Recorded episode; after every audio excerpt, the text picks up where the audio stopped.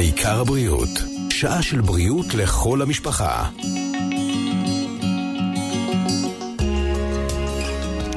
בוקר טוב, תודה שהצטרפתם אלינו לעיקר הבריאות. האורחת שלי היום לא כאן במקרה, ממש היום, השלושה במרץ, אנחנו מציינים את יום המודעות הארצי לשמיעה. בוקר טוב לאשואק סעדי דלאשה, אמרתי את זה נכון? מצוין. קלינאית תקשורת בשירותי בריאות כללית, מחוז צפון. כיף שאת כאן, אשואק, מה שלומך? בסדר גמור, בוקר טוב לך. בוקר אור. אשואק, רק כשניגשתי להתכונן לתוכנית הזאת היום, הבנתי את רוחב התופעה של לקויות שמיעה. אנחנו מדברים על מספרים מפתיעים. נכון מאוד. ועד לש... עד שלא הולכים ובודקים, אה, באמת אה, לא יודעים אה, כמה התופעה הזאת היא נפוצה. אז הספקטרום... כן, סליחה, קטעתי אותך. לא, בבקשה. הספקטרום הוא באמת רחב, בין חירשות או אובדן שמיעה ועד לקות קלה, יש, יש הרבה מה לעשות אה, בין לבין. אנחנו מיד ניכנס ונבין הכל. איך מזהים, מתי, מה אפשר לעשות, מתי אין מה לעשות גם, אבל uh, אני רוצה ברשותך לפתוח את uh, קווי הוואטסאפ שלנו, להזכיר למאזינים שלנו, שהם יכולים... לשלוח לנו שאלות לאשואק, כל מה שתרצו לדעת בנושא הזה, אנחנו נתמקד היום באמת uh, בשמיעה. 052-500-9696 הרגשתם איזושהי ירידה בשמיעה, אתם אה, חושדים שהילד שלכם לא שומע טוב, או איך לדעת אם הוא פשוט מתעלם, כתבו לנו. על הדרך נודה גם לרומק איתנו, טכנאי העל שלנו באולפן. אנוכי דפנה הכטלנדסמן, ואנחנו יוצאות לדרך, השואק.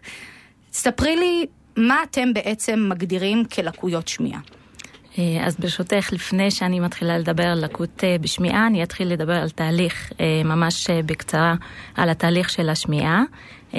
אז האוזן היא אחראית בעצם על העברת גלי הקול מהסביבה למוח, ובמוח הוא מתרגם אה, את הצלילים והקולות אה, שאנו שומעים והוא מתרגם אותם למשמעות, למילים ולצלילים של הסביבה. זה אומר שאנחנו לא שומעים רק עם האוזן, אנחנו שומעים גם עם המוח. עכשיו נהוג לחלק את הלקויות בשמיעה לפי הסוג, לפי המיקום של הנזק שנגרם באוזן. אם אנחנו מדברים על ירידה הולכתית, שזה הסוג הראשון, זה ירידה שמיקום של הנזק הוא באוזן החיצונית או האוזן התיכונה. שזה מה? מה שאנחנו אף... רואים שבולט בעצם מ... האפרכסת היא בעצם אוספת את גלי הקול מהסביבה והיא מעבירה אותם אה, לתעלת האוזן החיצונית עד אור הטוב. אור הטוב בעצם החלק החיצוני שלו הוא, אה, הוא נחשב חלק מהאוזן החיצונית והחלק הפנימי שמקושר לעצממי השמע הוא נחשב לחלק אה, הפנימי של האוזן, אה, סליחה, של האוזן התיכונה. שיש בה את שלושת עצממי השמע, והיא בדרך כלל אה, אה, מלאה באוויר או גז אה, דמוי אוויר, והחלק הפנימי של האוזן זה השבלול שיש בו את השיער. החיצוניים והפנימיים, ואת החלק השני של התעלות הסמיסורקולריות שהוא קשור לשיווי משקל. אחרי שהצליל מגיע מהאוזן החיצונית והתיכונה לאוזן הפנימית, הצליל, אה, גלי הקול אה, הופכים אה, לאותות חשמליים שמועברים לעצב ומשם למוח. אז בעצם אם הפגיעה היא בחלק הפנימי של האוזן הפנימית, בתאי הסערה, בשבלול או בעצב, אז הירידה בשמיעה היא מהסוג השני, שהוא נחשב או נקרא ירידה תחושתית עצבית. אם יש לנו ירידה שהיא מעורבת וכוללת גם חלקים של האוזן החיצונית והתיכונה וגם החלק הפנימי והעצב, אז אה, זה נקרא אה, ירידה מעורבת בשמיעה. אשואק, הנתונים לפניי, מדובר על זה שלקויות שמיעה זה אחת הלקויות השכיחות ביותר, המולדות השכיחות ביותר. כלומר, עוד לפני שהתחלנו להרעיש, להרוס, לחטט, מה, הישר מהבטן. נכון. וניתן לזהות אותם עוד טרם נולד, במהלך ההיריון לדוגמה? אז אני, אני אדבר קצת על מספרים, באמת כמו שאמרת זה אחת הלקויות הכי נפוצות, המולדות הכי נפוצות, והמספרים אה, של 2 עד 4 לידות אה, לכל אלף לידות, אה, הוא מתייחס לירידות הדו צדדיות התחושתיות עצביות שאנחנו מגלים... בשתי האוזניים. בשתי האוזניים. אבל אם נוסיף לזה ירידות שהן קלות ומזעריות וירידות חד-צידיות, המספר הזה מכפיל את עצמו, ובקבוצות סיכון שהן בסיכון גבוה לירידה בשמיעה, אז אנחנו נראה שהמספר הזה הוא מגיע לפי עשר. זה אומר ששתיים עד ארבע מכל מאה אה, ילודים שיש להם גורם סיכון מסוים, אם תהיה להם לקות בשמיעה. אה, מדובר פה באמת על אה, שכיחות שהיא מאוד מאוד גבוהה, והיא עולה עם הגיל. זה אחת הבדיקות הראשונות, אם אני לא טועה, שעובר תינוק ביממה הראשונה שלו, נכון? נכון. לוקחים אותו לכמה שעות ומחזירים אותו, אומרים לך... שומע בסדר או לא בסדר. עבר או לא עבר בבדיקת צינון, כן. זה, איך זה אפשר אלון? בכלל לזהות לקות שמיעה בתינוק בן, בן יומו? אז ככה, אם נתחיל לדבר כבר על תקופת ההיריון, אז בשבוע 26 להיריון, המערכת השמיעה היא כבר מוכנה לקלוט אה, צלילים מהסביבה וקולות, וראו את זה אפילו אה, במחקרים שבדקו את התזוזה של הילד בבדיקות אולטרסאונד וצילומים למיניהם, והם ראו שהילד מגיב לקולות של אמו למשל, עוד בהיותו ברחם. עכשיו, התינוק הנולד, הוא נולד עם מערכת שהיא כבר מוכנה לקלוט את הצלילים ולהגיב אליהם, אבל היא עדיין לא ברמה שהיא אה, מצליחה להתמודד או אה, אה, להבין מסרים שהם יותר מורכבים, כמו צלילי דיבור, או לקשר את הצלילים של הסביבה או לקולות שאנחנו שומעים בסביבה, וזה משהו שאנחנו צריכים לחשוף את התינוקות ולהשמיע עליהם כדי ללמוד. זה תהליך של למידה שמיעתית מתמשך mm-hmm. כל החיים. אבל עצם שהמערכת היא כבר בשלה בזמן ההיריון, כשתינוק נולד, אה, החל משנת 2010, אה, בגלל החשיבות וגם בגלל השכיחות של הממש גדולה של הלקות בשמיעה, וגם בגלל החשיבות של האיתור אה, המוקדם של לקויות בשמיעה, משנת 2010 כל תינוק שנולד עובר, זה, זה משהו שמשרד הבריאות מחייב את כל בתי היולדות בארץ, שכל תינוק, תינוק שנולד, עובר בדיקת uh, סינון או סיקור שמיעה בילודים ב-24 שעות uh, הראשונות. זו בדיקה אובייקטיבית, כלומר uh, שמים איזשהו טיפ שמשמיע צלילים ואנחנו מקבלים רישום של תגובות. הבדיקה היא כשמה, בדיקת סינון. אז אם התקבלו תגובות מסוימות, אומרים שהילד עבר בבדיקת סינון. אם לא התקבלו התגובות האלה, אומרים, אני לא אוהבת להשתמש במושג נכשל בבדיקה, פשוט הוא לא עבר בבדיקה, וצריך לחזור על הבדיקה עוד פעם. אותה בדיקת סינון, עוברים, כאילו, חוזרים על הבדיקה עוד פעם. במידה וכן עולה עוד פעם חשד אה, לירידה בשמיעה, אז התינוק אה, אה, מופנה אה, כמובן שההורים מופנים אה, לקחת את התינוק לבדיקת, אה, לבדיקה יותר מורחבת ומעמיקה, שנקראת בדיקת ABR או ברה, והבדיקה הזאת היא עושה רישומים מגזע המוח, ו... תלוי בתוצאות, אנחנו יכולים לדעת אם לילד יש ירידה בשמיעה או לא. אם הילד לא עבר בבדיקות סינון והכל יפה ואין לו גורמי סיכון, אז לרוב כאילו אה, הוא שומע. אבל אם על ילד לא עבר בבדיקת סינון, בבדיקות הסינון וגם בבדיקת ה-ABR רואים איזושהי אה, עדות לאיזושהי ירידה בשמיעה, אז הוא צריך להמשיך אה, ב... אה, ובמהלך ההיריון עצמו, כמו בבדיקות גנטיות שאנחנו עורכים במהלך ההיריון, ניתן לזהות פגמים גנטיים כאלה שיעידו על אה, חירשות אולי? בוא נגיד ככה, מבחינה גנטית יש כמה גנים שמסעיל, שהם אחראים על אה, לקות בשמיעה. בודקים את, הגנים לפי, בוא נגיד, סיפור משפחתי, אה, אם יש אה, היסטוריה משפחתית של לקות בשמיעה, שזה נחשב, נחשב לגורם סיכון מאוד גבוה, כמעט, כמעט 50 אחוז מסיבות תורשתיות. אבל יש uh, ליקויים שפשוט אנחנו לא, עדיין לא, לא יודעים. המחקר מתקדם נכון, יש לנו uh, הרבה uh, מידע, אבל עדיין אנחנו לא מכסים את כל הסיבות או כל הגנים שהאוגנום uh, שאחראים על uh, uh, לקות בשמיעה. מה באשר לילד, להורה או שני הורים עם לקויות שמיעה? זה מבטיח את... Uh... לא בהכרח, okay. לא אוקיי. בהכרח. אני עובדת במרכז שיקומי לילדים עם לקות בשמיעה. אה, בסכנין, מרכז הגליל, אנחנו מקבלים אה, ילדים אה, מהחברה הערבית, ויש שם אחוז באמת ניכר בגלל נישואי קרובים, בגלל כל מיני סיבות תורשתיות. ויש הרבה מקרים, זה עוד פעם, כמו שאמרת, הטווח הוא מאוד רחב. יש לנו שני ילדים, סליחה, שני הורים חרשים שיש להם ילדים שומעים, יש ילד, הורים שלעולם לא הייתה להם ירידה בשמיעה ונולד להם תינוק עם לקות בשמיעה, יש באותה משפחה אימא שומעת, אבא לא שומע, או ההפך, אחים שומעים ואחים לא, זה, זה לא חד משמעי. אין חוקיות. כן, כן. באיזה אבל... שלב, אם לא ב, ב, בבדיקה הזו הראשונית, ביום הראשון, בשלב קצת יותר מאוחר, אמור הורה לשים לב שיש בעיה בשמיעה של הילד? הרי חודשים רבים הם רק עושים uh, תנועות כאלה לא רצוניות, לוקח זמן עד שהם מגיבים. לפעמים, uh, את יודעת, הם גם פשוט מתעלמים מאיתנו, זה גם משהו ש, שקורה. אתה קורא, קורא, קורא, ואתה לא יודע אם הילד עכשיו באמת, וואלה, לא שומע, או שהצעצוע יותר מעניין מאימא. אה, נכון, בהחלט. אז יש כמה סימנים, והסימנים הם לא אחידים. בוא נגיד, יש קווים מנחים או נורות אזהרה, אנחנו קוראים לזה, שיכולים להעלות חשש לירידה בשמיעה, החל מהלידה ועד... 120. אבל בוא נגיד ככה, בדיקות סיקור ילדים או סינון שמיעה בילודים, הן מהוות באמת את הפתח כדי שההורים כן יעקבו אחרי הנושא של השמיעה של הילדים שלהם. כל כמה זמן עושים בדיקות סקר כאלו?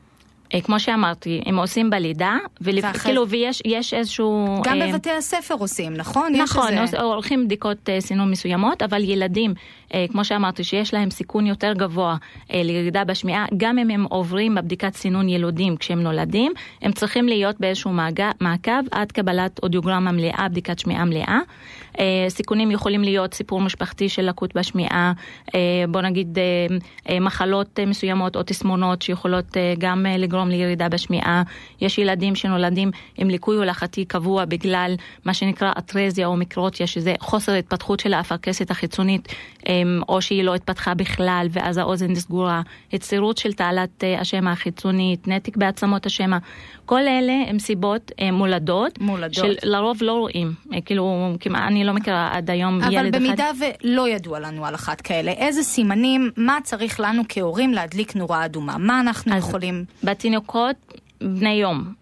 אם הם לא מתעוררים, בוא נגיד, אה, מרעש אה, מאוד חזק או פתאומי, אם הם לא, לא נרתעים אה, מרעשים חזקים בסביבה, גם בזמן עירות וגם בזמן שינה, אם אנחנו רואים שהילדים לא מגיבים לקול של ההורים, הם בוכים, בדרך כלל ילד שאת קוראת לו, את מדברת איתו, הקול של האמא בדרך כלל מרגיע את הילד. אז אם זה לא מרגיע אותו, כמובן שיכול להיות סיבות אחרות, אבל זה בנוסף לעוד דברים אחרים, זה באמת יכול להעלות חשש לירידה בשמיעה.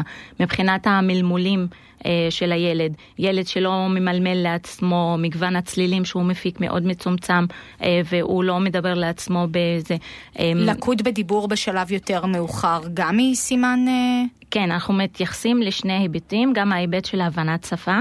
אז ילד שלא מפנה ראש לחפש את הקולות אה, בסביבה, לא עונה לקריאה בשמו למשל, אה, ילד שלא מגיב להוראות פשוטות של תן לי, תביא נשיקה, דברים ממש פשוטים, אה, וגם ילד שרואים שהוא לא מזהה מילים אה, ראשונות וגם לא מפיק מילים ראשונות. ילד שמתעכב אה, בדיבור ובהפקת מילים ראשונות בדרך כלל אנחנו צריכים לשלול קיומה של ירידה בשמיעה. בגילאים יותר, זה עדיין ילדים, אבל בילדים, בגילאים יותר מתקדמים אנחנו מאוד מתייחסים לעניין של מובנות הדיבור, אם הילד יש לו הרבה שיבושי היגוי, אם הוא מדבר בחצאי מילים למשל, אם מדברים איתו והוא מאוד נשאר. נשען על אה, קשר עין והוא מסתכל על אה, קריאת דיבור ומנסה לקחת עוד רמזים מהפנים של הדובר, או שהוא פשוט לא תמיד עונה לעניין. אה, ילדים ש... מתעייפים מהר ומאבדים את, ה, את הקשב שלהם והולכים לחפש משהו אחר. אז הרבה פעמים אלה דברים גם שיכולים... השלב הראשוני לראות. זה לפנות באמת לקלינאי תקשורת כדי לזהות או ללכת ישר לרופא? אנחנו בדרך כלל ממליצים על פנייה לרופא לקבלת הפנייה אה, לבדיקת שמיעה. אה, יכולים לפנות לרופא ילדים או רופא אף אוזן גרון. אנחנו תמיד מעדיפים אה, אה, בדיקת אוזניים יחד עם, ה, עם ההפניה, או לפני הבדיקת שמיעה, כי אנחנו רוצים לשלול קיומה של ירידה בשמיעה, כפי שאנחנו רואים בבדיקה, במכון שמיעה. זה, עוד פעם, ההתרשמות של ההורים היא מאוד חשובה. אז יש הורים שהם כן מרגישים ופונים מעצמם, אבל לפעמים אפילו הגננת או המטפלת במשפחתון, היא, היא, היא אומרת להורים שהילד לא מגיב אה, קוראים לו, הוא לא מבין את מה שמדברים mm-hmm. איתו, הוא מתעכב בדיבור, או הוא לא מתייחס לקולות שהוא שומע בסביבה של הגן. אז אה, זה אלה, גם, גם ההורים, גם הגננת, אה, גם, עוד פעם, הסביבה לפעמים יכולה לשים לב לכל מיני... אמ, עוד פעם, נורות אזהרה שיכולים אה, אה, להעלות חשש לירידה בשמיעה.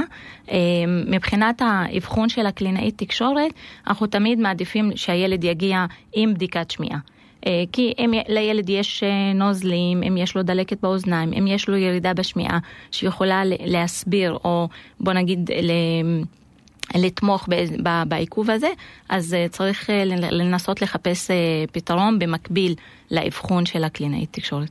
אמרת לסביבה שתשים לב, אני הייתי בטוחה במשך הרבה זמן שלכל האחייניות שלי יש לקות שמיעה. למה? איך שהן מגיעות לגיל 6, ובאמת, אתה מסתכל על זה רוחבי, ילדים בגילאים האלה, 6, 8, 10, צורכים.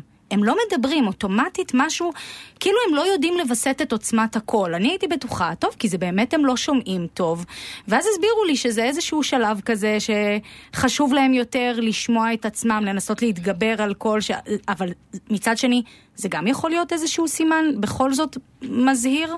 נכון, אז אה, אה, כמו שאמרת, אה, גם, אה, גם ילדים שמדברים בקול, הרבה פעמים ההורים מגיעים אה, בתלונה לבדיקת שמיעה כי הבן שלהם מדבר אה, בעוצמת קול גבוהה, הוא מדבר חזק, צועק כל הזמן. אז זו יכולה להיות אחת התלונות. הרבה הורים אומרים שהילדים שלהם מגבירים מדיה, אם זה טלפון, טלוויזיה, אייפד, אז הם כל הזמן מגבירים ושמים על ווליום גבוה, וגם הרבה פעמים שואלים מה. כל דבר שאנחנו, מה? מה?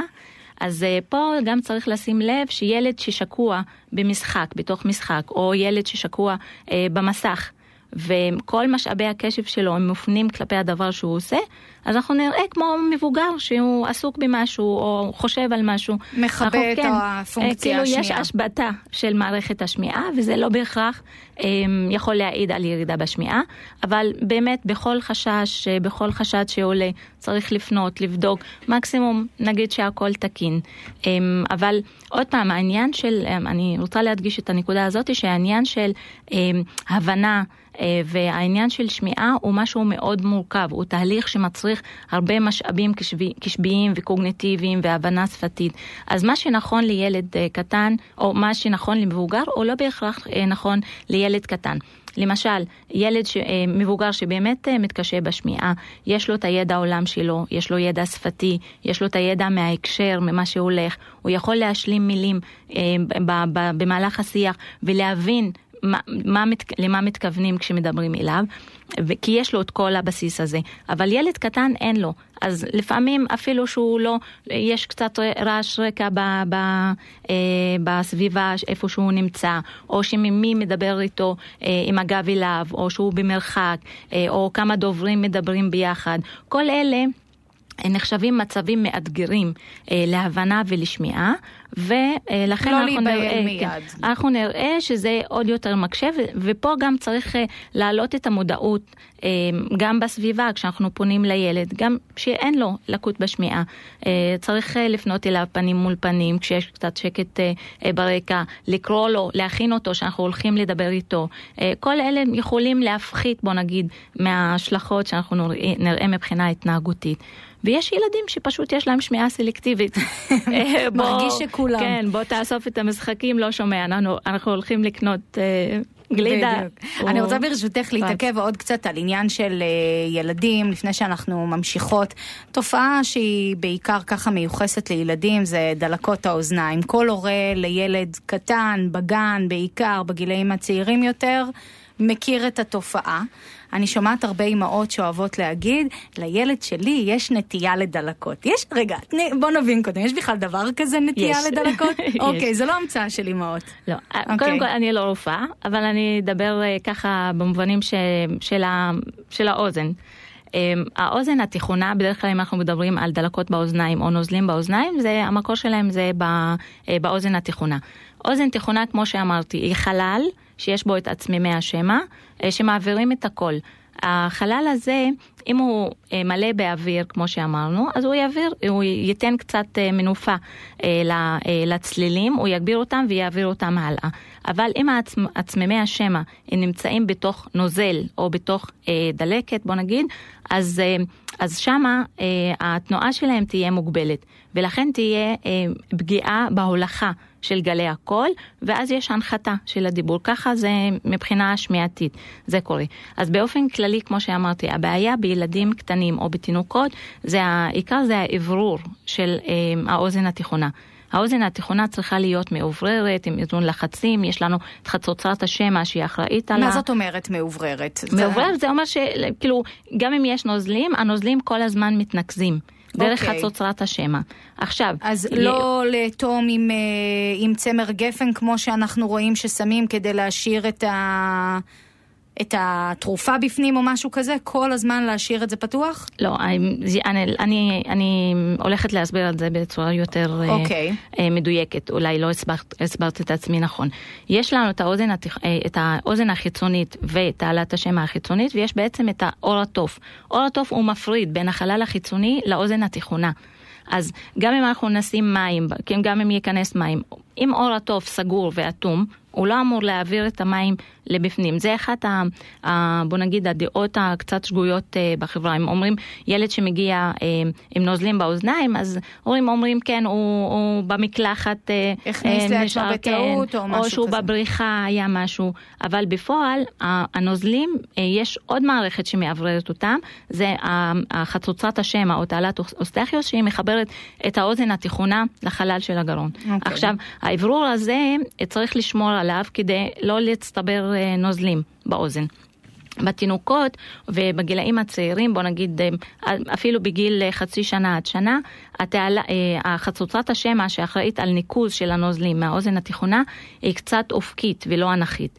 כשהיא אופקית אז, אז היא פוגעת, או המבנה עצמו, מבחינת הפיז, מבחינה פיזיולוגית, הוא פוגע בפינוי של הנוזל מהאוזן התיכונה. ואז איך אנחנו בכל זאת עוזרים אה, לפנות את זה? אז בעוד פעם, זה משהו שהרבה פעמים הנוזלים הם מתנקזים מעצמם. אמ, בוא נגיד, יש אה, דברים שיכולים להעלות את הסיכוי אה, להצטברות של נוזלים, אה, למשל שכיבה על הגב ושתייה מבקבוק.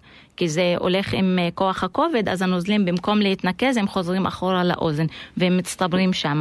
יש עוד משהו שרציתי לדבר עליו, זה המערכת החיסונית של הילדים. כמו שאמרת, ילדים שיש להם נטייה.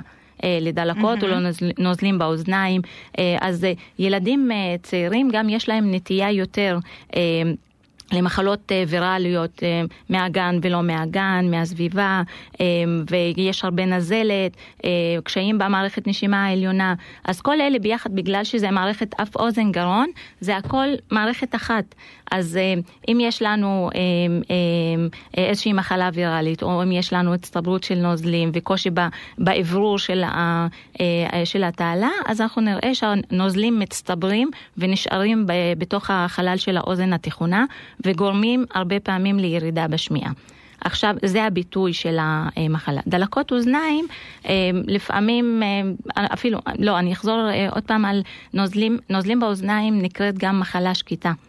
למה? כי הילדים לא מרגישים אותה, ויש ילדים עד שלא מגיעים פיזית לרופא ונבדקים, לא יודעים שיש להם נוזלים. אז איך אבל... אנחנו אמורים לנחש כהורים שיש נוזלים? מה אנחנו... אם אין תלונה, אם אנחנו לא רואים שזה משפיע על התפקוד של הילד... ילד בן אז... שנה וחצי, מה זה תלונה? הוא יבכה. איך... אם הוא יבכה, אם הוא ייגע באוזן ויימשש, אנחנו יכולים לבדוק. זה יכאב אבל... לו. זה לא בהכרח. Okay. אוקיי. זה נקרא מחלה שקטה, כי הרבה פעמים הם, הנוזלים אה, באים, הולכים, הם, כאילו זה, זה הולך מעצמו בלי אפילו כל התערבות טיפולית, ואנחנו לא יודעים שהיה. אבל לפעמים אנחנו רואים אה, במקרים שבהם אה, הנוזלים נמשכים תקופה ארוכה אה, במהלך הילדות, הילד עצבני, הוא תזזתי, הוא, הוא מאוד אה, ככה חסר שקט, אה, והוא גם מתעכב אה, ברכישת אה, אבני דרך בהתפתחות השפתית, אז הרבה פעמים זה יכול להיות סימן. אה, לזה שצריך אה, להיבדק, וההתייחסות לנוזלים במקרים האלה היא לא אותה התייחסות לילד שלא מתלונן ומתפתח כפי שמצופה מבני גילו, והכל איתו הולך אה, מצוין. אז ההחלטה היא רפואית... אבל יש פה מה לעשות, זו לא איזושהי ירידה בשמיעה שהיא גזרה משמיים, כלומר אפשר לפתור, אפשר לתקן. אשואק, ברשותך, אני רוצה שאלה אחת של מאזינה לפני שאנחנו יוצאות להפסקת פרסומות. כותבת לנו מאזינה שהבת שלנו בתשעה חודשים היא לא מפסיקה לצרוח בנסיעות מהיום שנולדה. זרקו לנו שיכול להיות שזה עניין של שיווי משקל וזה יוצר לה כאב באוזניים. איך בודקים את זה? קודם כל צריך לפנות לרופא אף אוזן גרון, כמו okay. אוקיי. כל דבר, והרופא לפי, לפי הסימפטומים שההורים מדווחים עליהם, אה, יכולים, אה, יכול אה, להפנות לבדיקות נוספות. נשמע הגיוני אבל? שיווי ו... משקל? יכול להיות שזה יותר עניין, עוד פעם, קשה לי ככה רק על סמך...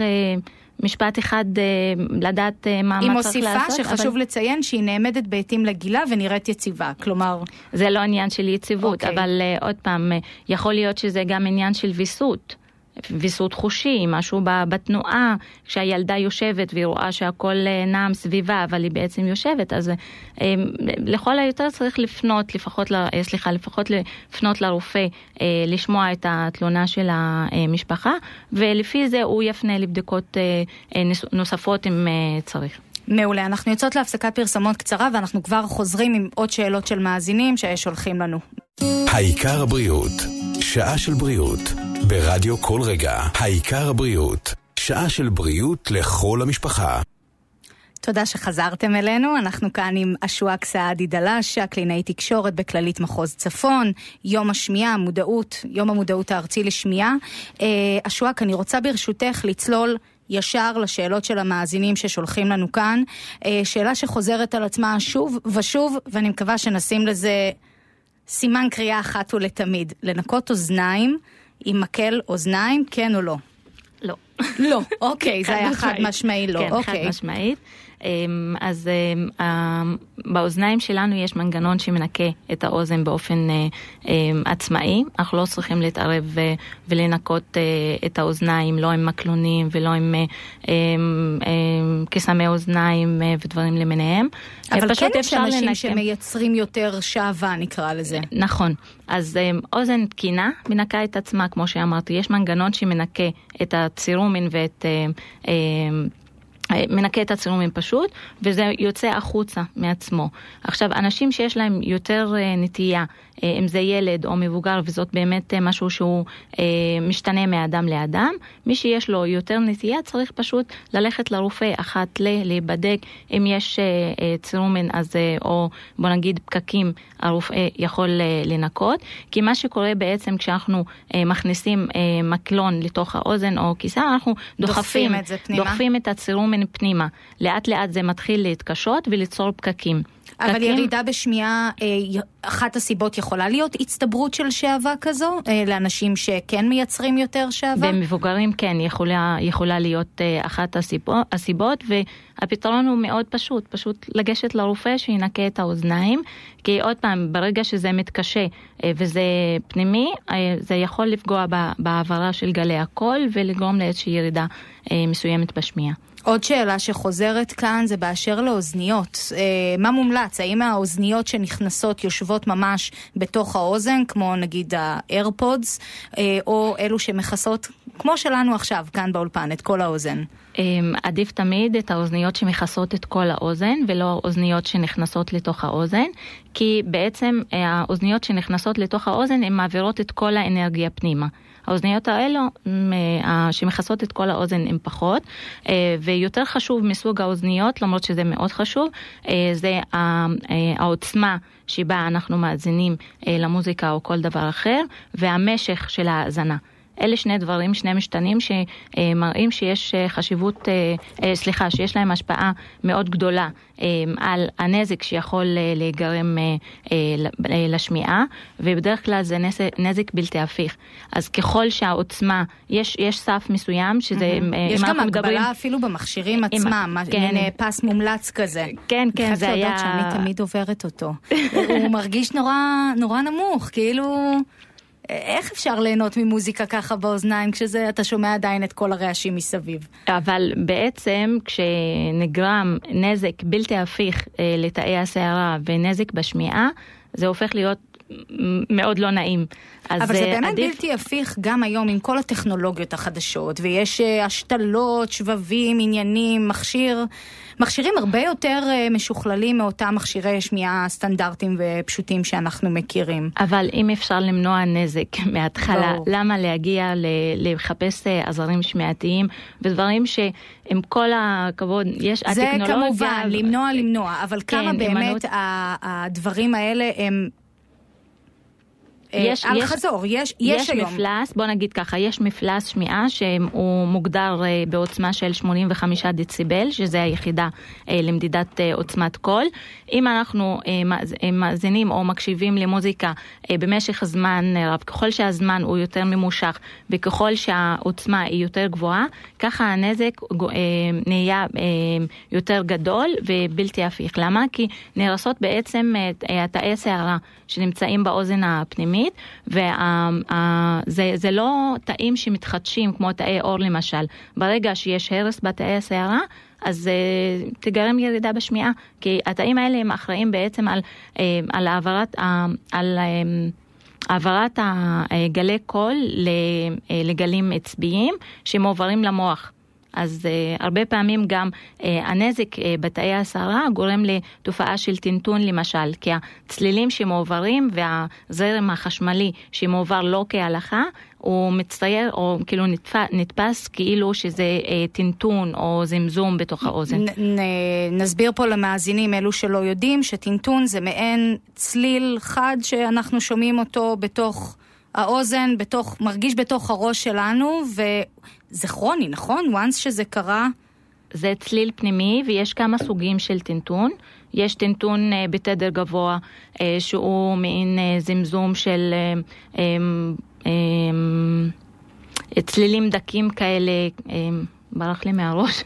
כל מי שמכיר כמו, אותי... כמו הריברס של, ה, של האוטו, החגורה mm-hmm. אה, באוטו, אלה צלילים שהם אה, דקים אה, יחסית בתדר ויכולים גבוה. ויכולים אבל להטריף אותך. ויכולים, כן, כי זה, זה משהו פנימי, והם מאוד מתגברים אה, בזמן אה, מנוחה, בזמן שקט, בעיקר כשאנשים הולכים להירדם אה, או לפני שינה, אז הכל שקט, הם מכינים את עצמם לשינה, ואז הם פשוט שומעים את זה.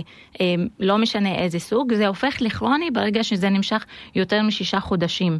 אבל זה משהו פנימי באמת, שרק אנחנו שומעים, לרוב אה, הסביבה לא שומעת, וכדי לוודא באמת ש... שזה משהו פנימי, צריך לשאול את הסובבים. האם אני, גם אתם כל שומעים? כל מי שמכיר אותי יודע שזו הסטייה שלי. בשנייה שאני שומעת איזשהו צפצוף, אני ככה בפאניקה מסתכלת לצדים, ושמעתם וש... את זה? שמעתם את זה? לוודא שזה לא רק בראש שלי. אני אגיד לך, אני הפעם הראשונה, למה אני מפחדת מזה כל כך, שנחשפתי לטינטון, אה, פגשתי אדם לפני בערך אה, עשר שנים.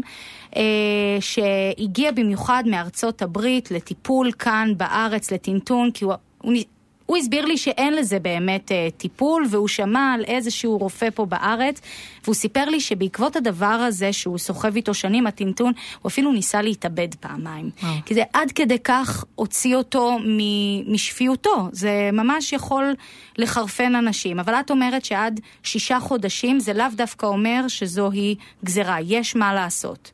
אה, בדרך כלל, בוא נגיד ככה, לפעמים טינטון מתקשר לירידה בשמיעה, כמו שאמרתי, נזק שנגרם אה, לתאי הסערה, ואז זה מתפרש אה, במוח כטינטון, אבל יש גם סיבות אחרות, למשל אחרי חשיפה ממושכת לרעש, אנחנו יכולים להתחיל להבחין בירידה בשמיעה בגלל חשיפה לרעש במעין טינטון וזמזומים שאנחנו שומעים באוזן. זה יכול להיות מסיבות אחרות, למשל שאהבה באוזן.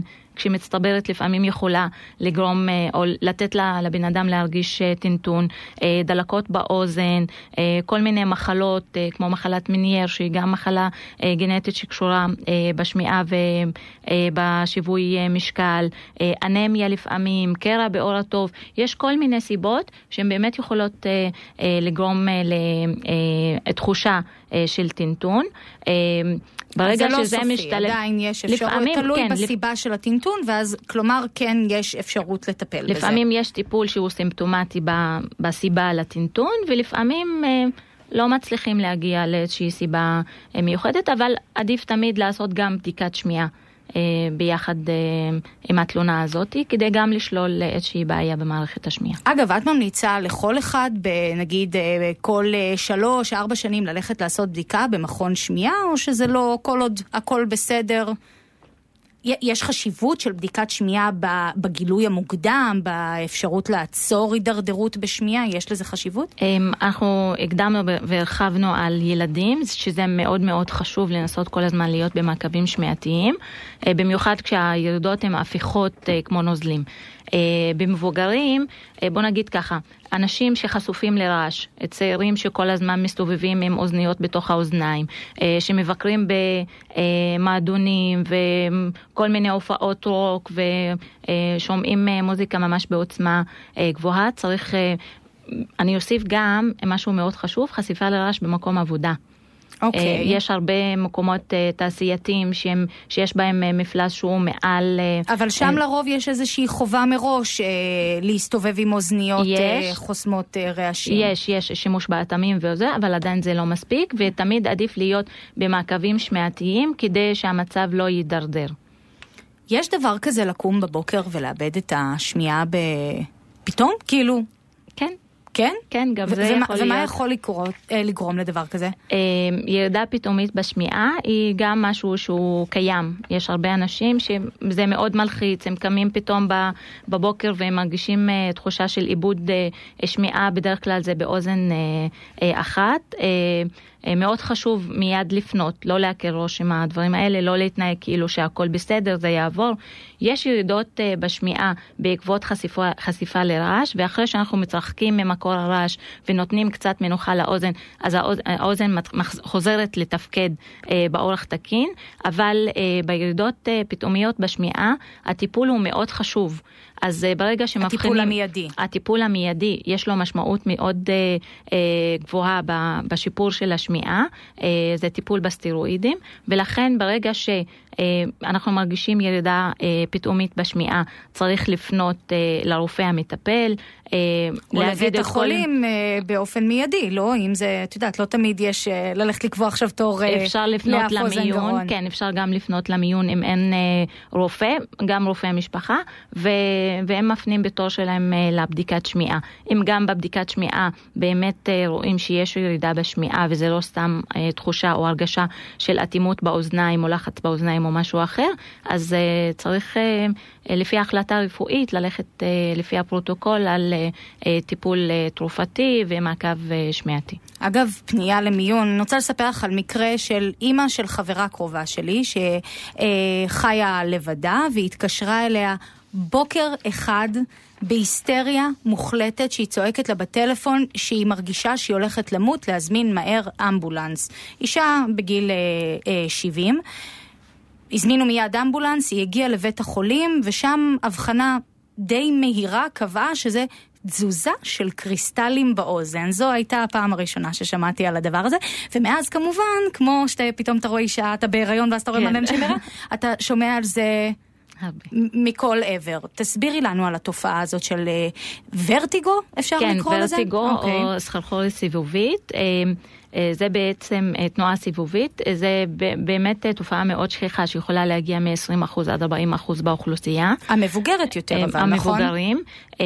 זה עוד תחושה ש... העולם מסתובב סביבך, או שאתה מסתובב, וזה לא תמיד קשור לתנועה שלך. אתה יכול להרגיש את, ה, את ההרגשה הזאת אפילו במנוחה, בשכיבה על, על המיטה. זה באמת, למי שלא מכיר את זה, זה יכול להיות מבהיל. מאוד מטריד ומבהיל. זה לא ו... סיבוב כיפי ומלחיץ, של כן, אלכוהול, כן, זה כן. סיבוב סיבוב. זה תחושה של ה... אי אפשר לעמוד אפילו ישר. זה... נכון.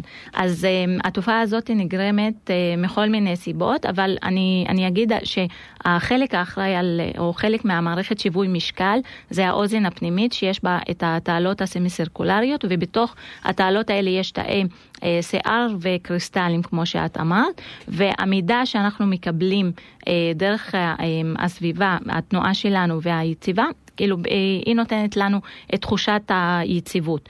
אז אה, הרבה פעמים כשאנחנו אה, אפילו ביציבה ומגיע איזשהו מידע שגוי במערכת האחראית על אה, שיווי משקל, אם זה בתעלות הסמיסרקולריות, אם זה בעצב הווסטיבולרי, שזה גם קשור אה, אה, לשיווי המשקל, או במקומות שהם יותר גבוהים אה, אה, במוח, אה, במסלול האחראי על שיווי משקל, אז אנחנו יכולים להרגיש את הוורטיגו הזה. אמ, אז אה, צריך אה, לבנות ומה כן אותם. אפשר לעשות? פעם אחת חטפת את אותה תחושה מאוד לא נעימה כדי למנוע את התזוזה הזאת של ה... אני יודעת שיש כל מיני uh, תרגילים שאפשר לעשות, אמרו לה אפילו לישון בלי כרית. כמה זה באמת עוזר? אז ככה, יש, יש כמה בדיקות קודם להבחנה של ורטיגו. כותבת לנו מאזינה, לא להתכופף, לא להתכופף. כי עוד פעם, זה, זה תעלות וכל תזוזה שאנחנו עושים עם הראש ועם הגוף, היא גורמת לתזוזה של הקריסטלים. אז, אדם שיש לו בעיה או פגיעה בתזוזה של הקריסטלים, הוא חווה את זה ממש אה, אה, כסחרחורת אה, עוצמתית. אמ, אז כשאנחנו פונים לרופא, לרוב הוא יבקש גם בדיקת שמיעה וגם בדיקת ENG, שהיא מעריכה את התפקוד של מערכת שיווי המשקל בגוף, ולפעמים גם בדיקות CT, MRI או כל מיני בדיקות יש כדורים הדמיה. גם שיכולים לעזור לאזן את הדבר הזה? אז עוד פעם, יכול להיות, יש בדרך כלל שלושה סוגים של טיפולים. טיפולים סימפטומטיים שהם אה, באמת מטפלים במקור אה, אה, להקל את התסמינים של הבעיה. יש טיפול ספציפי בהתאם לכל התוצאות של הבדיקות שנעשו, ויש טיפול פיזיותרפיה, שמשהו ש... יותר בתנוחה ושנותנים גם הדרכה וגם טיפול ישיר במטופל שעושים כל מיני תרגילים כדי לשנות את המנח של הקריסטלים בצורה כזו שהיא לא תשפיע על התחושה של ה... אז אפשר, גם פה יש מה לעשות. הפעם הראשונה היא מאוד מפחידה, אחרי שנרגעתם יש מה לעשות. אבל בהחלט זה לא נעים. נכון. אני רוצה להמשיך עם הגיל השלישי. כל סצנה טלוויזיונית כזו שבה יש לנו אנשים מבוגרים יותר, אנחנו נראה את הסבא או הסבתא יושבים עם טלוויזיה בווליום מטורף בסלון, או ההורים של כולנו שאנחנו לפעמים כועסים עליהם שהם כל שיחת טלפון שמים על ספיקר, אבל הם באמת שומעים פחות טוב, נכון? זה, זה קורה פשוט עם הגיל? הירידה? זה חלק, זה חלק uh, מתהליך ההזדקנות. אז uh, בוא נגיד ככה, ישנם הרבה uh, גורמים uh, לירידה בשמיעה, כמו תהליכים הדרגתיים שמתרחשים עם הגיל, uh, פגיעה בעצמות השמע, בעצב השמע, uh, uh, הצטברות של שעווה באוזן, uh, זיהומים uh, ויראליים או חיידקיים. Uh, יש כל מיני סיבות uh, שיכולות uh, לגרום uh, לפגיעה, אפילו uh, חבלות בראש. או פגיעה אה, טראומטית אה, באוזן יכולה לגרום אה, לירידה בשמיעה בגיל מבוגר, אבל... כתבה לנו מפה, מקודם גם אימא לילד, לא הספקנו להגיע לזה, שהבן שלה במהלך משחק כדורגל נקרא לו אור התוף, הוא איבד הכרה וקיבל מכה חזקה בראש. כן, זה יכול להיות במהלך משחקי כדור, כדורסל, אנחנו שומעים על זה הרבה, שעדף או מכה חזקה חזקה לאוזן יכולה לגרום לקרע אה, בעור התוף. אה, שהיום אפשר ל... לתקן את זה בניתוח יחסית פשוט, נכון? אה, נכון, אפשר אה, זה, אבל כאילו יש, יש סבל ממש mm-hmm. אה, וכאב ברגע שזה, ומקרים קיצוניים יכולים להגיע אפילו אה, לנתק אה, של אה, עצמות השמע, אה, וזה מקרה עוד יותר אה, אה, מורכב. באיזה גיל בדרך כלל יתחילו אנשים מבוגרים יותר להרגיש את הירידה? מה זה סביב, כבר בגילאי ה-40 אנחנו נרגיש אה, ירידה? לא, קצת יותר. קצת יותר? סביב, סביב גיל 65 ומעלה. יש תופעה הכי שכיחה בגיל הזה נקראת ירידה בשמיעה כתוצאה מעלייה בגיל או הקשורה לגיל ברס באקוזיס, והיא גם קשורה להתנוונות של תאי עצב בעצב השמע או הרס של תאי שערה. בדרך כלל, אם אנחנו מדברים על צלילים וקולות שאנחנו שומעים, יש טווח של תדרים. אז יש את התדרים הנמוכים, שרוב צלילי הדיבור נמצאים בטווחים האלה מ-500 עד 2 קילו הרט, ויש את הצלילים הדקים שדיברנו עליהם בתדרים הגבוהים, שהם מעל 4 קילו הרט. אז הרבה פעמים הירידה מתחילה בתדרים הגבוהים, וזה פוגע לפעמים בשמיעה על רקע רעש או ממרחק, אבל אנשים לאט לאט מתחילים להתרגל. לעובדה הזאת שקצת קשה להם פה ושם. אז הם לא ממהרים ללכת לא... ולהקל לעצמם על החיים וליהנות מכשיר ש... שמיעה. נכון, ו... ולא תמיד גם צריך, אבל בוא נגיד ככה, בגלל שהירידה היא הדרגתית ויש איזושהי הסתגלות, הם לא תמיד שמים לב. אבל, אבל יש ברגע... איך לעכב את זה במידה והם כן פונים בזמן, בשנייה שהם מרגישים איזושהי ירידה. יש איך לעכב?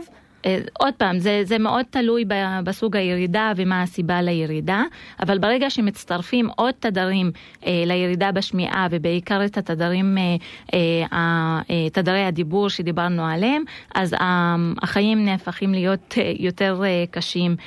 כל סביבה, כל מצב ההאזנה אה, נהיה יותר מאתגר, ולכן מאוד חשוב גם שהסביבה תשים לב, אם המבוגר יתרגל למצב הקיים והוא חושב שאין מה לעשות, אז מאוד חשוב שאנחנו כסביבה, כסביבה המשפחה הקרובה, אה, תסב את תשומת ליבו, תנסה אה, באמת אה, לכוון אותו. הרבה פעמים מגיעים גברים ל... למכון שמיעה ואומרים, אשתי אומרת שאני לא שומע, כאילו הוא, הוא, הוא לא מרגיש את הירידה בשמיעה, אבל כמו שאמרת, הגברת טלוויזיה, קושי בניהול שיחה בטלפון, קושי בהבנת דיבור ממרחק או לעקוב אחרי שיחה כשמרובת דוברים, כשהרבה אנשים משוחחים בו זמנית, אז הם מתקשים לעקוב, הרבה פעמים אפילו הם מוותרים. אה, על השיח הזה, ואז יש תחושות של בדידות. וחבל, יש כזאת אה, סטיגמה על המכשיר שמיעה, אבל משהו כל כך קטן יכול לשפר את איכות החיים באופן משמעותי. אמרת גבר שהולך ואומר, אה, שאשתו אומרת שהוא לא שומע טוב, אה, אה, כותרת גדולה אתמול בעיתון מעריב אה, אומרת ששיעור לקויות השמיעה אצל גברים גבוה משמעותית מאצל נשים. נכון. תסבירי לי. אמ, אני לא יודעת אם יש אה, סיבה פיזיולוגית, אבל, אבל את הנתון הזה אני שמעתי. בשנה שעברה אמ, אמ, הלשכה לסטטיסטיקה הוציאה מידע על שכיחות של לקות בשמיעה, ויצא ששכיחות באמת יותר גבוהה אצל גברים זה שבעה לעומת 1.1. אה, אצל נשים בהתאמה, אה, וככל שהגיל עולה, ככה גם השכיחות של אה, לקות שמיעה עולה. אשואק, היית מאמינה שאנחנו הגענו כבר לסיום השעה שלנו? האמת שלי. נכון, נכון שזה רץ לו ממש מהר. אני רוצה להודות לך, אשואק סעדי דלש, הקלינאי תקשורת אה, בכללית מחוז צפון. תודה לך על השעה הזאת, על העלאת המודעות, על שהגעת לכאן לאולפן, כיף גדול היה לארח אותך. העונג הוא לי, תודה רבה לך. אה, כמובן שעוד פרטים, עוד מידע באשר אה, ללקויות שמיעה כאלה ואחרים, אם אתם רק חושדים, כנסו לאתר של כללית, תוכלו למצוא שם את כל אה, המידע. גם התוכנית הזאת, כמו שאר תוכניות של העיקר הבריאות, יהיו באתר שלנו. ובערוץ הספוטיפיי של אה, רדיו כל רגע. אה, תודה למאזינים, תודה לרומק כאן, הטכנאי שלנו באולפן, ליניב שוורץ על הפיקוח הטכני. מיד אחרינו, חנוך מועלם יוסף עם סיר לשבת, פרגנו לאסנת ככה בעוד יום אה, של חופש, תפרגנו לה גם אתם. אני דפנה יכט לנדסמן, מודה לכם, מאחלת לכם שבת שלום ונסיעה טובה.